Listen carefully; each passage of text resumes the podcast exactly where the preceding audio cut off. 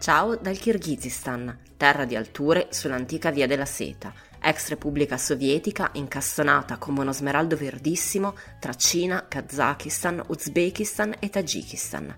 Il paese non ha mare, ma laghi e montagne in abbondanza e una cornucopia di pecore e cavalli che scorazzano felici. La popolazione è per la maggior parte di origine nomade, con tratti che ricordano quelli dei mongoli. È un posto che toglie il fiato, e non solo per la bellezza dei suoi paesaggi. È da qui, senza fiato, che vi scrivo la cartolina di oggi.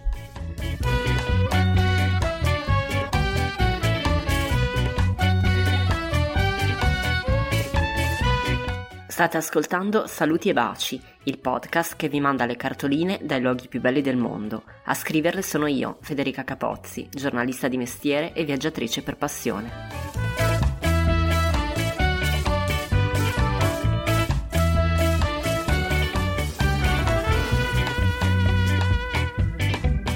Dunque, dicevamo, il Kirghizistan è terra di alture. Il 90% del suo territorio supera i 1500 metri di altitudine, il 71% sale oltre i 2000. A 3000 erotti l'ossigeno scarseggia. Così, quando arrivo a Sari Mogol, a un soffio dal confine con il Tagikistan, già rantolo come se fumassi 30 sigarette al giorno. Al lago Tulpar, un'ora di sterrato e 400 metri più in alto, cammino come se avessi ai piedi le cavigliere di piombo. Il lago però è uno spettacolo.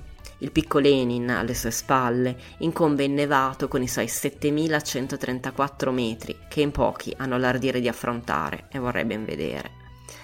Qui, tra i prati verdi punteggiati di yak pelosi e marmotte fischianti, io e Giorgio trascorriamo la nostra prima notte in yurta, la tipica tenda dei nomadi dell'Asia centrale. Ah, che poesia! Io, il mio amato compagno di vita e di viaggio, la natura incontaminata e grandiosa, la tradizione di un popolo, la vita semplice e um, le nubi nere all'orizzonte, um, il vento che ti porta via, un australiano con il berretto, il doppiamento che sorseggia birra davanti alla nostra tenda e dentro la stufa alimentata a sterco di pecora secco che caccia un caldo assassino ma poi si spegne ed è subito Antartide, solo più puzzolente. Insomma, diventiamo un po' nomadi anche noi, come i kirghizi di una volta. Di yurta in yurta, Giorgio e io ci spostiamo sulle strade tortuose, accidentate, a tratti impervie del paese. Andiamo verso est, sulle montagne, e poi giù, di nuovo su e ancora giù. Di nuovo il panorama cambia sotto i nostri occhi increduli. Prima è bello, poi lo diventa ancora di più. Passiamo dalle Alpi svizzere all'Arizona, dai boschi al deserto, fa caldo, fa freddo, fa fango, l'auto è incrostata di polvere, dai finestrini non si vede più nulla, Google si perde, i cani ci inseguono, le pecore fuggono impazzite. Quando arriviamo a Tashrabat, caravanserraglio del XV secolo sulla via della seta e monumento più importante dell'intero Kirghizistan, mezzo incastonato in una collina a 3530 metri e circondato dal nulla, siamo stanchi, stravolti, ma con gli occhi pieni di meraviglia. Puntiamo una yurta vicino al fiume, ma accettiamo di buon grado il suggerimento della proprietaria, che ci offre una camera riscaldata, forse meno suggestiva, ma vabbè, va bene così. Se domani andate a Soncool vi conviene, ci dice sibillina la signora, e il giorno dopo capiamo perché. Sulle rive del lago Song, 3016 metri, da molti ritenuto il più pittoresco del paese, veniamo colti da una tormenta di neve che cade in orizzontale, falciandoci allegramente.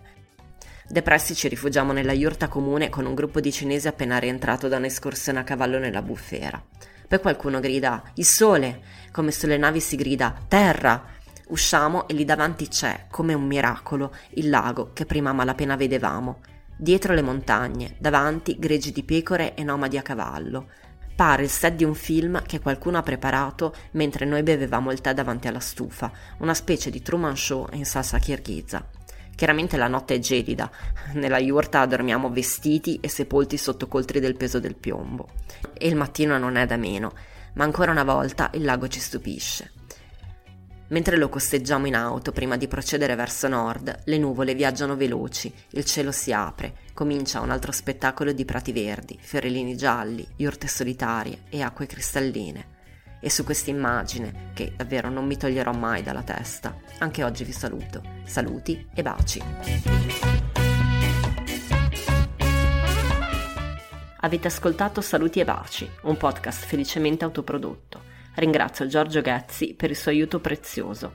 Mentre aspettate che il postino vi recapiti la prossima cartolina, leggetemi su www.ramonderan.com, il mio blog di viaggi e di persone, e seguite Montone, la nostra mascotte, su Instagram, ram on the run, tutto separato da underscore.